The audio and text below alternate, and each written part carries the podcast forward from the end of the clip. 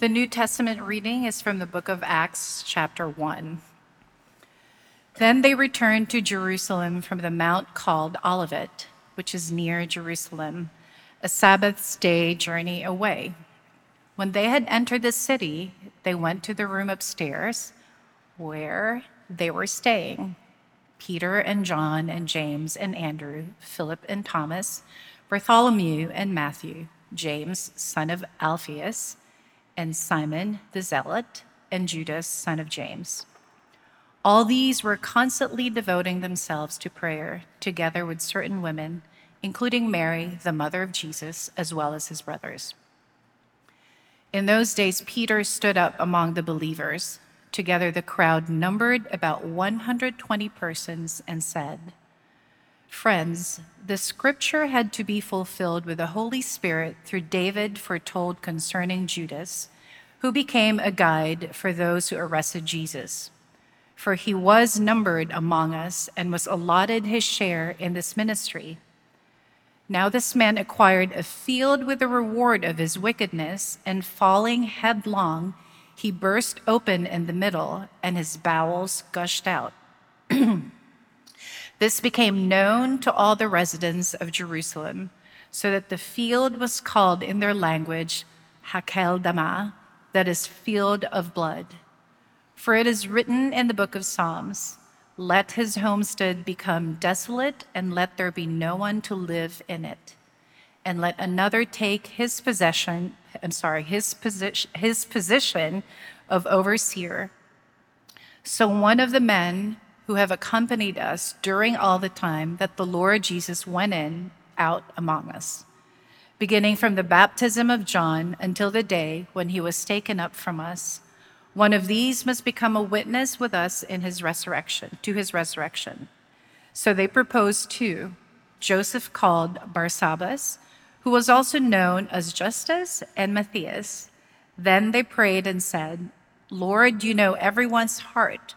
Show us which one of these two you have chosen to take the place in this ministry and apostleship from which Judas turned aside to go to his own place. And they cast lots for them, and the lot fell on Matthias, and he was added to the eleven apostles. This is the word of the Lord. Thanks be to God. Hear the gospel of our Lord Jesus Christ according to Luke. Glory to you, O Lord. Now, during those days, he went out to the mountain to pray, and he spent the night in prayer to God. And when day came, he called his disciples and chose twelve of them, twelve of them, whom he also named apostles Simon, whom he named Peter, and his brother Andrew, and James, and John, and Philip, and Bartholomew and Matthew and Thomas and James, son of Alphaeus, and Simon, who called the Zealot, and Judas, son of James, and Judas Iscariot, who became a traitor.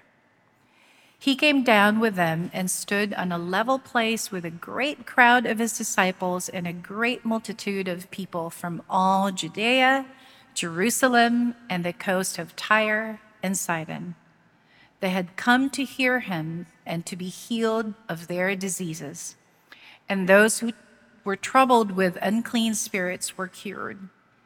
And all in the crowd were trying to touch him, for power came out from him and healed all of them. This is the gospel of the Lord. Praise to you, O Christ.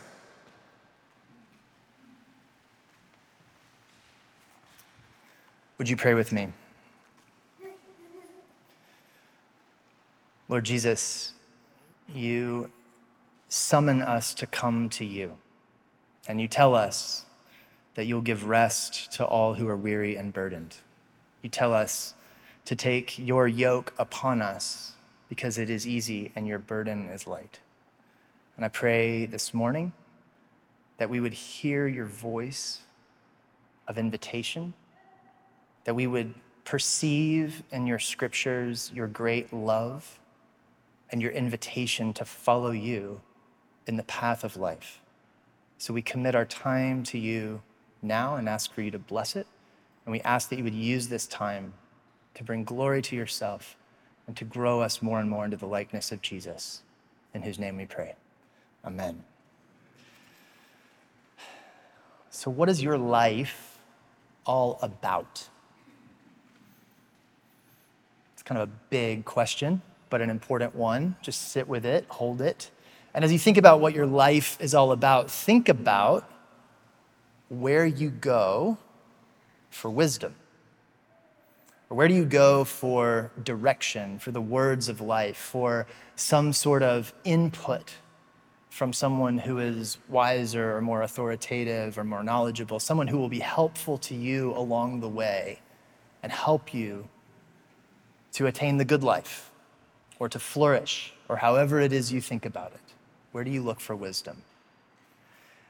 We live in a culture where so often we have uh, taken on this dynamic of kind of optimization, right? Where we've become more and more efficient in developing healthy habits or successful ways of being in the world, whether you're talking about habits of successful people or you're talking about apps that can help uh, make things more efficient, or you're talking about you know, the life hacks, or you're looking to sages who will teach you the ways. And maybe you're the type whose sage is like a Warren Buffett type, or maybe, you're maybe your sages are more like the Marie Kondo type, or maybe your sages are more of a Brene Brown type. I don't know. These are all fine people, all wise people who have much to teach any and all of us. But the places that you go for wisdom will tell you a lot about what you actually really do value and treasure about what you believe the good life is all about. We enlist sages in our own pursuit of the good life. And we have probably as many different ways of doing that as there are people in this room. But the invitation to follow Jesus as a disciple is an invitation to follow a different sage into a different way of life. And as we get into the text today, as we consider Jesus and the 12, we're going to consider the nature of discipleship. We're going to think about what it means for us to follow Jesus. But to help us do that, we are going to also think first about what did it mean for them. We're going to consider discipleship in the context of Jesus and his world, and this fits with our mixtape series that we've been doing this summer. So, if you've been around this summer, you know we're doing a series called uh, Bible Stories Mixtape, which, if you're as old as I am, that word mixtape means something to you. It's a peculiar kind of art form that is also a kind of love language, where to make someone a mixtape is an expression of sharing with another person something that is important, usually through the idiom of songs that you've selected, a list that you've curated, and you think, and you think you need to listen to these songs in this order, right? Now, our mixtape is a little bit less order specific, but what we've tried to do is pick greatest hits type stories from the Bible and put them together into a summer playlist, if you will. Now I'm updating my language, right? It's playlist. If you don't know what mixtape is, it's like a playlist that you can hold. Um, but can't play because no one has the device anymore. Um, so we are putting these stories together in a kind of playlist, and we're listening over again to these overly familiar stories, but we're doing it giving these stories breathing room in their own context so that we might actually perceive in them something that we've previously missed a freshness, a power, something about the truth of what God is telling us that our overfamiliarity with the stories might just blind us to. So we're going back through, and today we get to the story of Jesus choosing and naming his 12 apostles. Now, there's a larger group of disciples that are there with Jesus, and from the larger group, he's choosing these 12 to be apostles. That's what we just read. But that's basically the story we're considering. That's the story that we're going to sit with, give some breathing room to today and then hopefully pull toward our lives in a meaningful way as we think about our own selves and what it means to live as disciples of Jesus. So, first, I just want to get a sense of the story to get our bearings. So, look at this Luke 6, right? We're here and we see Jesus. He spends the night in prayer to God in verse 12. And then, after his night of prayer, when day comes, he calls his disciples, which is a larger group, and he chooses from among them 12, and you can read their names there. And then after he chooses the 12, then he begins to instruct the whole group in the way. And he goes into his longer sermon that is this manifesto, if you will, of the kind of society that it is that Jesus has come to pull together around himself. So that's the text. And as we get into the text, we'll look at some of these individual characters and like, why is it interesting that they're all pulled together in this group of 12? But I also want us to think more broadly about what is discipleship in Jesus' day? Like, what does it mean to be a disciple of a rabbi? Because Jesus was a Jewish rabbi acting in a Jewish world. And so we need to actually think about well, what is that? So that we can get into the headspace of this text. So, a few thoughts, maybe more than a few thoughts. I just own it right there. How about that? Rabbi. Jesus is a rabbi. A rabbi is one who trains up disciples, right? So if you're if you're a disciple, what's implied is that you are the follower of a rabbi. And, and the word rabbi just simply means like my teacher, right? Or my master. And so it's a, it's a term of respect in Jesus' day. It's, it'll, after Jesus, it becomes more formal as a like an actual like formal title designation. In Jesus' day, it's not quite so formal, but it's a term of respect for someone who taught the scriptures and who trained disciples.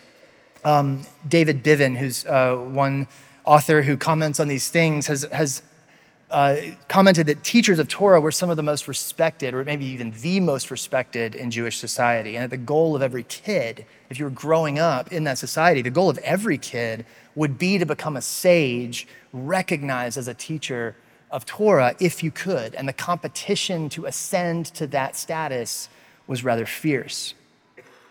Scripture was at the center of the rabbi's life.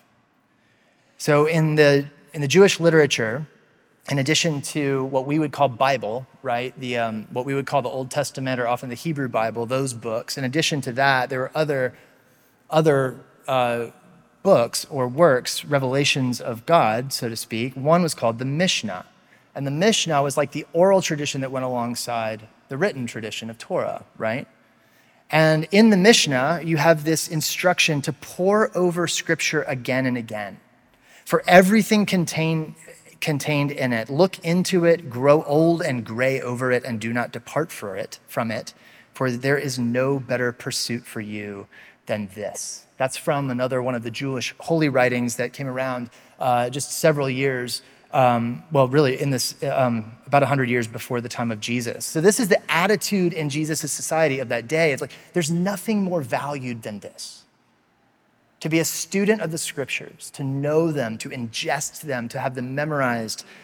This is the best of the best. And so, what we see in Jesus' life is that he takes up a pattern of life. This comes through most clearly, really, in the Gospel of Matthew, which is the most Jewish of our Gospels. But we see Jesus taking up this life of studying the scriptures and of training up disciples to be like him. Ann Spangler and Lois Tverberg, in their book Sitting at the Feet of Rabbi Jesus, write this Jesus lived in the midst of a golden age of study that provided the germinating seeds of Jewish thought today. Two of its founding thinkers, Hillel and Shammai, were teaching immediately prior to Jesus' time, between 30 BC and AD 10. Many of the debates between the disciples of Hillel and Shammai are preserved in the Mishnah, and more than once was Jesus asked to comment on the rulings. For example, if you get into the stories about what, are your, what do you think about divorce? Do you believe in divorce for any cause? We read that not knowing about these teachings, and we think, do you believe that it's okay to be divorced for any old reason? But actually, any cause divorce was a debate between the Hillel and the Shammai school. And they're asking, what's your ruling on this? Can a husband drop his wife for any cause?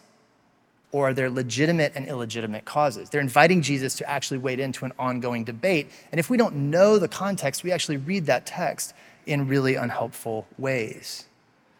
So the Mishnah and the Talmuds, the other texts of that time, they give us this window into the debates of Jesus' day. And often, what we, what we see in Jesus and his interaction with the other teachers of the day, we see this rabbi engaged in these debates over how do you rule on these other takes as you have competing takes among the rabbis with authority. This is the context in which Jesus is walking around and teaching and gathering disciples to himself. And this is the context in which we see these 12 chosen from among the larger group. Now, who were these 12? And what does it mean that Jesus called them to follow him? Well, in order to understand that, we have to have a little bit of a sense of like what was the educational system of the day. Because we know a lot of these followers of Jesus were fishermen, right? We have some fishermen in the mix. We have a tax collector in the mix. We have at least one zealot in the mix. We'll talk about what that means. But were these illiterate, uneducated guys that couldn't hold their own intellectually or academically?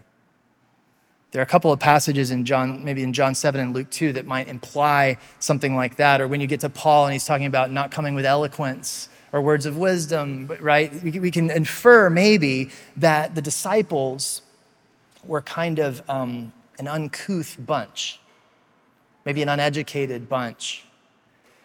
But that's probably far, far, far from what's actually true. Because in reality, these guys grew up in a society where education and the education of children was primary. If you read the, Josephus, the historian Josephus, he says, above all, we pride ourselves. He's a, he's a Jewish historian writing uh, right around the time of Jesus. He says, above all, we pride ourselves on the education of our children and regard as the most essential task in life the observance of our laws and of the pious practices based thereupon, which we've inherited which is really fascinating. And if you read the works of some of these folks who study uh, education in Jesus' day, what you'll get is this picture of an education system that's actually quite robust. And in the places where these disciples are coming from in Galilee, near the town of Capernaum or Chorazin, these other places that are nearby, this is a profoundly Jewish area with big synagogues and big synagogue schools. And it was the northern hub of Jewish religious education at the time. And these fishermen wouldn't have just started fishing from their youth with their fathers. Before they joined the family business, they would have gone to synagogue school. The Mishnah itself, back to that book, says at five years of age, one is ready for the study of written Torah. At 10 years of age, for the study of oral Torah, that's Mishnah at 13 for bar mitzvah, at 15 for pursuing a vocation, at 18 for marriage, at 20 per, for pursuing a vocation, at 30 for pursuing one's full vigor. How old was Jesus when he came on the scene as a rabbi? 30 with full vigor, right? In their system, home, not school, was the center of education, but they had some really good schools as well. So at age five, the boys and girls together would have gone to what was called Beit Sefer, School of the Book, where they would have studied Torah. It would have been taught by a Torah teacher. They would have focused on a few of the Psalms, 113 to 118. They would have learned by memorization. And they would have learned to hide God's word in their heart through memory and meditation that once they were about 10, the girls would go home and spend time with their mothers, learning how to, how to care for the home and, um, and do all of that domestic work. The boys would either go on or not. So the boys who could advance would and would continue in school. The boys who couldn't would then go home and join the family business. The boys who would go on would go to the next level of education, which would be something called either Beit Talmud or Beit Midrash, some debate over whether there were two or three levels of schooling. But that second or intermediate age would have been from 10 to 13, boys only. They would have been taught by a Torah teacher. They would have engaged and memorized the rest of Scripture. So, massive chunks of the Hebrew Bible in their brains. They would begin learning the oral Torah, the, the Mishnah, right? They would begin learning the art of asking good questions, which was how they understood are you really learning? Not can I give you an exam and can you tell me back all of the answers, but can you ask a question back of me? that shows me that you've understood what I said, that you are tracking, and that you're capable of carrying the conversation further. After age 13, if they could keep going on up to the age of about 15, they would begun, they would begin leading, um, re- learning to um, or they would be studying the rabbinical legal decision. So this is like getting into the, the more complex, the more specific, and that's when they would have learned how to debate with teachers. So if you get all the way through that and you're at age like 15 or 16 or so, and you've completed all of those stages and you've probably memorized what we would call the Old Testament at this point, hard for us to even fathom that kind of memory. But if you've gotten all the way to that point by age 15 or 16, then you had the opportunity to go and seek out a rabbi and potentially become a disciple. But the way that would work, if you were kind of a hotshot up and comer young boy, is that you would go to a rabbi that you identify as someone that you would want to follow. And to follow a rabbi means to hope to become like that person. And you would go to the rabbi and you would say, May I be your disciple? Will you accept me? And they would have a series of questions for you. There'd be an interview. They would want to know that you have what it takes to become like him. For a rabbi to take on a disciple would be a, a, a supreme vote of confidence in the disciple's ability to become like the rabbi. In our society today, it's probably most similar to like a PhD program where you, you, you see a scholar and you're like, I would like for that person to be my advisor. And then you fight to get one of those coveted few spots. And the competition is fierce. That's how it worked. Now, not every single rabbi could have a band of disciples. Some, some would um, simply be teachers and scribes of the law. That was sort of like your common rabbi. But there were rabbis with authority, and they got this authority through an ordination ceremony in which another rabbi with authority had to actually confer by the laying on of hands authority to another rabbi. And at Jesus' time, it is estimated there were about 35 to 60 of these rabbis with authority in Israel. Not a huge number, right? You would have known who these people are. And so to go to a rabbi with authority and say, May I be one of your disciples, you're talking about a really select group. A really select group. It's, it's tough to get in. So when we see Jesus come on the scene, and if you read in the other gospels or if you read in earlier stories, you, you all know the stories, right? Of Jesus walking along the side of the lake and he sees Simon and his brother Andrew and they're fishing. And he says, Come and follow me. And immediately they left their nets and they followed him. Or you go through the other stories of how Jesus gets his disciples, Jesus seeks them out. And he says to them, Follow me. And he says to them, Follow me while they're doing what? The family business. These are guys that didn't make it all the way through, right? Except for maybe John. It's hard to say. It's possible John was actually a disciple of another rabbi. He's possibly the youngest and the most gifted, but that's another thing for another time. But the rest of the disciples, they're kind of doing something else, whether it's fishing in the lake or they're aspiring to whatever other kind of vocation, or in Matthew's case, uh, the rather unholy vocation of working for the empire and levying taxes on his own people. But Jesus visits these guys and says, Follow me. This is not how it works. But you can imagine being one of those guys in the boat. If it's true that to be uh, a sage is the most desirable of all vocations, if to be a disciple of a rabbi, a rabbi in training, which is what a disciple is, is the highest of the high. You can imagine if you're there fishing in your boats, that to have a rabbi with authority come along and say, Follow me, is like, Are you kidding me? I'm there. Now, that doesn't mean that was easy. They left their nets, they followed him, they walked away from their worldly trade.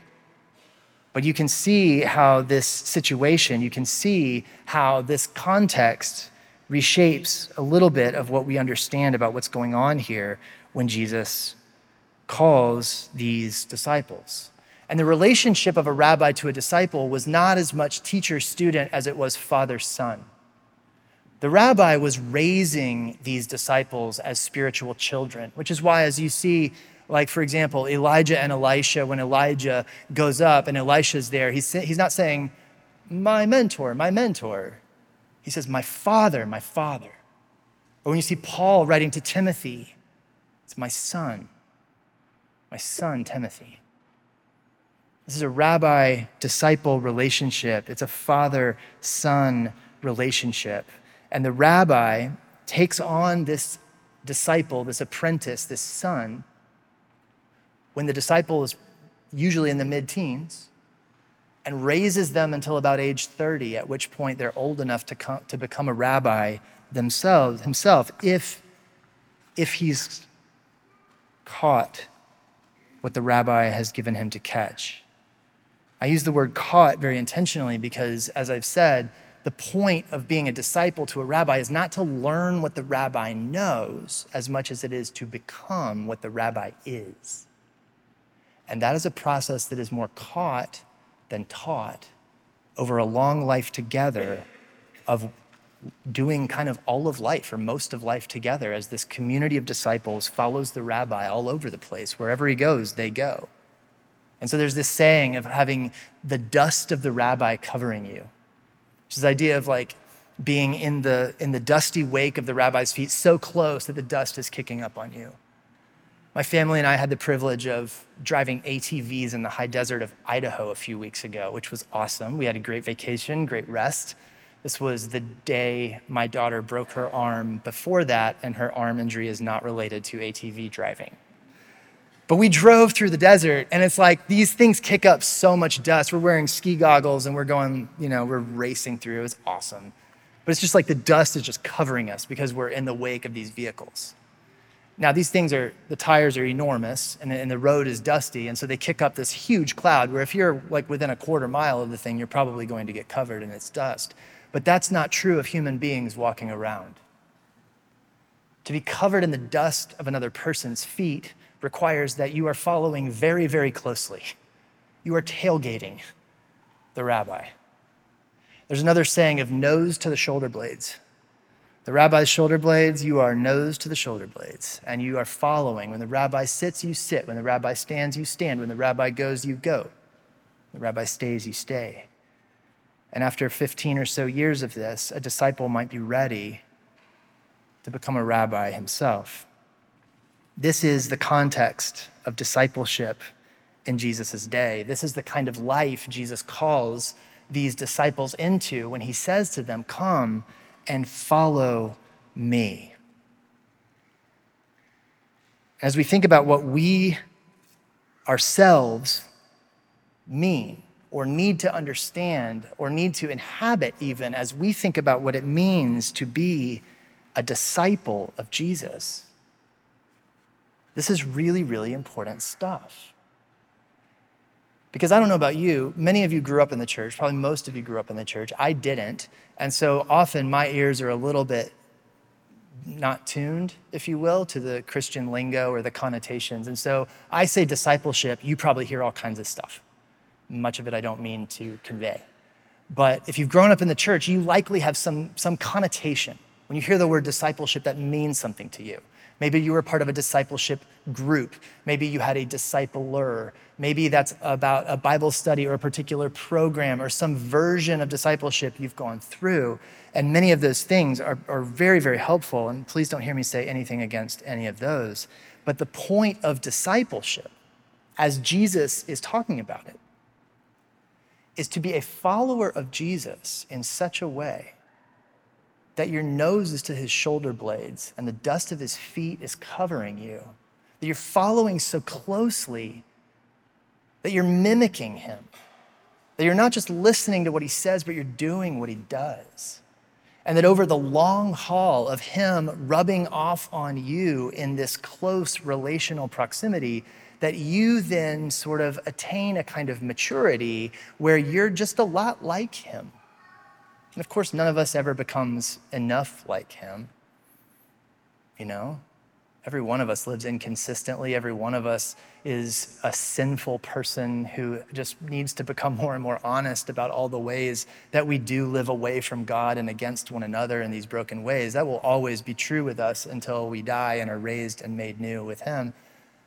But the invitation to be a disciple, the invitation to follow, is an invitation to be transformed.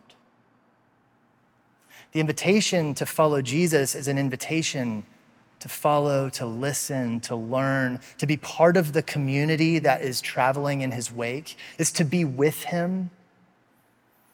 And at the end of the day, it's to be a copycat of him. We're supposed to be copycats of Jesus.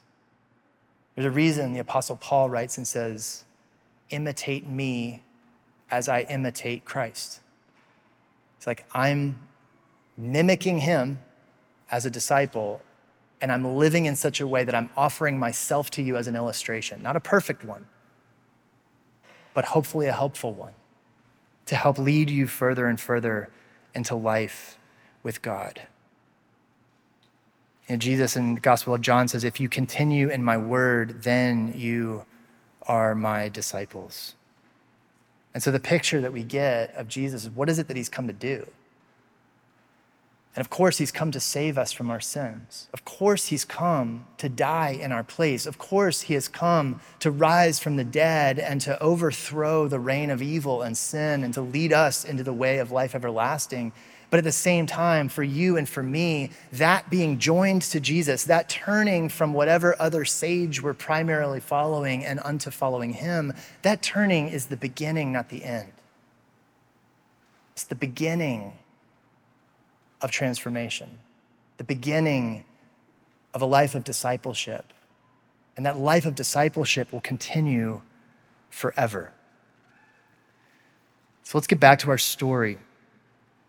We see in the Gospel of Luke, we see these events. Jesus calling his disciples to himself, he chooses 12 of them, whom he also named apostles. What is he doing? Well, a disciple, as we've already seen, is like a rabbi in training, right? A disciple is one who's following, who's training to become like the person. Well, from that group of disciples, there's a time where he's got like 70 of them. By the time we get to the book of Acts, you see there are about 120 of them. But from that group, however big it was at this moment in Luke 6, it's bigger than this group. Jesus chooses 12 of them and names them specifically to be apostles. What is an apostle? Well, an apostle is an authorized representative.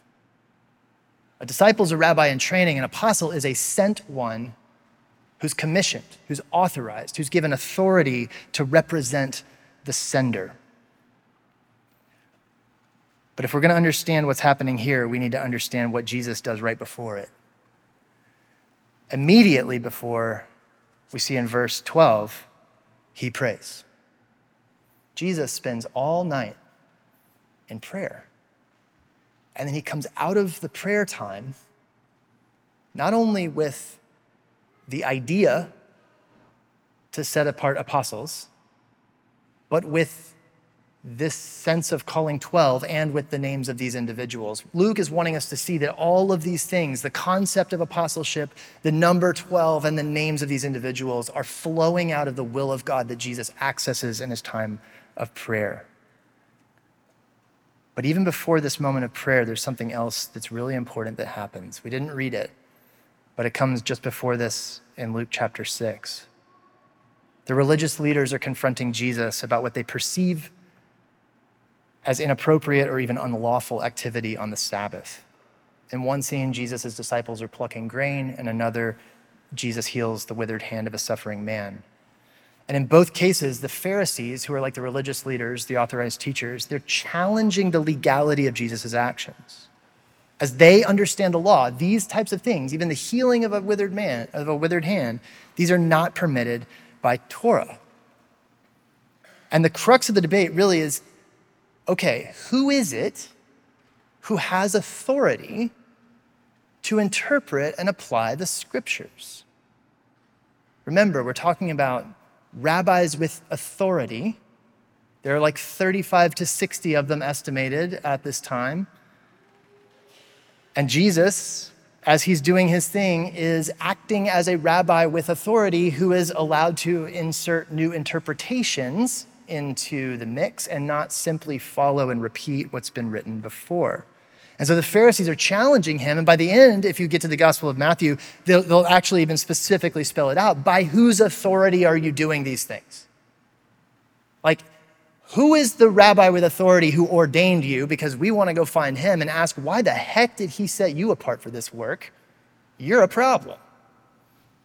And Jesus, because obviously the mark of a good student is not in the answers that you give, but in the questions that you ask, turns it right around on them and said, Well, what do you think about John and his baptism? By whose authority is he doing those things? And immediately they're in a trap. Because if they say his authority comes from, from human beings, well, they've already deemed him to be a prophet, and you got all these people who view John in high esteem. But if you say that he's from God, what are you saying then about Jesus? Because John baptized Jesus in the Jordan. And what Jesus implies in that moment is that his authority, the, the laying on of hands that happened to him, by which the authority was conferred to him, was not in the realm of religious tradition going back to Moses, but it was actually by God himself, who, when the heavens opened and the dove descended, and the Father said, This is my Son, in whom I am well pleased, listen to him. God vested upon Jesus the authority to be the teacher who interprets the scriptures in such a way that the will of God is made known to his disciples. And this debate between Jesus and the Pharisees is the backdrop of Jesus naming the 12. Who knows and represents God's will? Is it the religious establishment of the day, or is it this one who has come, who is sent by God? And throughout the gospel story, Jesus repeatedly demonstrates that the religious leaders of the day have missed what's most important. They've missed God's saving purposes. They've missed the whole thing to which the law points. They missed the forest through the trees. And Jesus himself introduces his whole ministry back in John 4, right, by saying, Today is that day of God's promise and deliverance. Today it is fulfilled in your hearing. And for the, the problem with the Pharisees, the problem with the religious leaders is despite all of their learning, despite all of their study, and despite the fact that the answer to all their longings was standing right in front of them, the yes and amen to all their hopes, they couldn't see it and they perceived Jesus to be a threat when in fact he is the Lord himself. And so the fact that this conflict with the Pharisees immediately precedes Jesus' nighttime prayer retreat and then his choosing of the 12, it's important because Luke wants us to see Jesus' appointing of the 12 as a kind of judgment against the religious establishment for their lack of insight to see the will of God and their lack of compassion to those in need. What Jesus is doing by the authority of God is he's firing the old guard. He's firing the establishment and he's establishing new leadership. Through Jesus, the foundation of this people who will carry the torch and carry the promise of God to the world will no longer be built upon the foundation of the 12 sons of Israel, 12 tribes, but will be built on the foundation of a new 12. It's going to be a new people, reconstituted, organized around Jesus, and he's laying a foundation right there in their midst. And the next thing that he does is demonstrate his authority in verse 19. For power came out from him, and he healed all of them. He has an authority that's unlike anyone else's. He teaches with an authority that is unlike anyone else's. He leads into a kind of flourishing and thriving that is unlike what any other leading light or sage can do. All credit to Warren Buffett and Marie Kondo and whatever else, whoever else, all the people with all the wisdom. Great. Read the books, find the help, whatever. That is not life. And if we find inside of our hearts a competing, will I be like Jesus or will I be like this? Will I be like Jesus or will I be like this person I admire who's living more comfortably than Jesus, but is pretty good? The invitation is to turn and put the nose to the shoulder blades of the rabbi, to follow me. When a disciple followed a rabbi, they would take upon themselves the rabbi's yoke. The yoke is the image of that wooden thing that goes over two animals, right? Where they carry a, they, they, they pull a plow or they pull something else that's heavy. And Jesus makes use of this metaphor in Matthew chapter 11 when he says, Come to me, all you who are weary and burdened, and I will give you rest. Take my yoke upon me and learn from me. For my yoke is easy and my burden is light. He's parroting the words of the prophet Isaiah. He's echoing the words of Moses. He's pulling from all kinds of things that are the tips of icebergs that run throughout the Hebrew scriptures, and he's pulling them to himself. And he's saying, My yoke is the one you need. And the good news for you is it is easy, it is light, because God is love and God's way is love. The invitation to you and me as we think about how to pull this to our lives is what does it mean for us to follow Jesus? What does it mean for us to say yes when he says, Follow me? Because the invitation to follow him is something that he didn't just speak back then to these people, but it's something that by his spirit and through the living proclamation of his saints today, he's speaking forth to us, to every single one of us. And he's saying to individuals, Come and follow me. Come discover what life is. Come discover what love is. Come be part of the thing that I'm building. What does that mean for you? And what does that mean for me? Well, the band of disciples that he pulled together and the group of 12 that he assembled is an edgy group. Because in it, you'll find a tax collector who, if you're a fisherman at the north edge of Galilee, there is no one worse. There is no one more problematic. There is no one more cancelable, no one less worthy of your fellowship than that guy. He's all that's wrong because he's one of our own who's betrayed us to take up life with the empire that is the enemy that is extorting us, and he's getting rich by breaking our backs. And on the other hand, this band has a zealot, Simon maybe two. Their connections with the word Iscariot and the Zealots. Not sure. But the Zealots were those who were like the other side of it, right? If the if the if the empire sympathizers, the Herodians, were you want to call them the far left, the Zealots were the far right. These were the guys that were going to lead the revolution by violence and get the enemy out of here they lived in the hills with daggers. They came down, they did assassinations. They were going to lead up the rebellion. They were going to overthrow Rome, and they were going to make sure to purify the people so that finally Israel would be what it was always supposed to be. And you have fishermen who are the ones who are suffering under the weight of this tax. Gritty, hardworking people who are just getting bled by the empire. And Jesus gathers this group, and he's like, all right, this is my 12. It's like Tea Party and Occupy and everyone in between all together, right? It's like, it's like BLM and the Newsmax folks coming together to be part of one group of 12 that's about some other mission that's bigger and better and more beautiful, transcendent.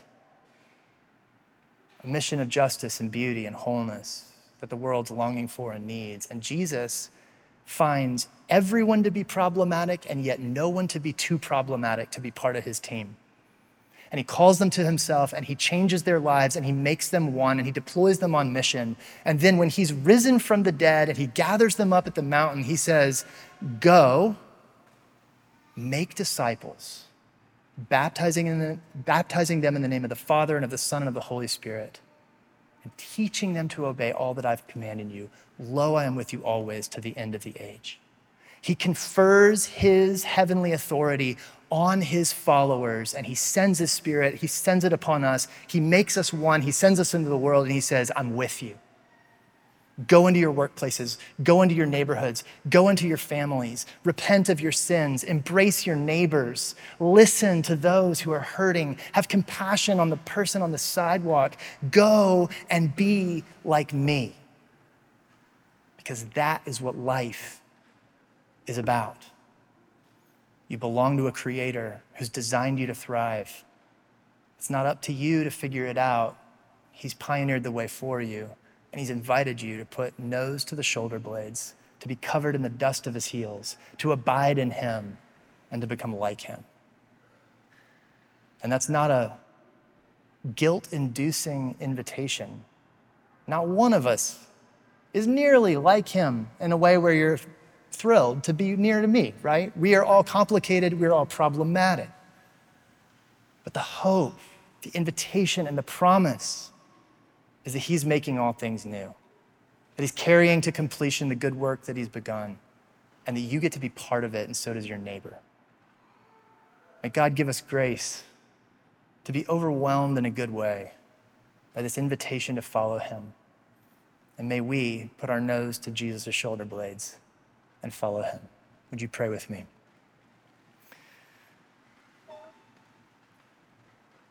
God of grace, we love you and we thank you that you are a pursuing and loving God who doesn't consider our applications and measure us according to our holiness or our worthiness to be included in your community, but rather you call us to yourself simply because you call us.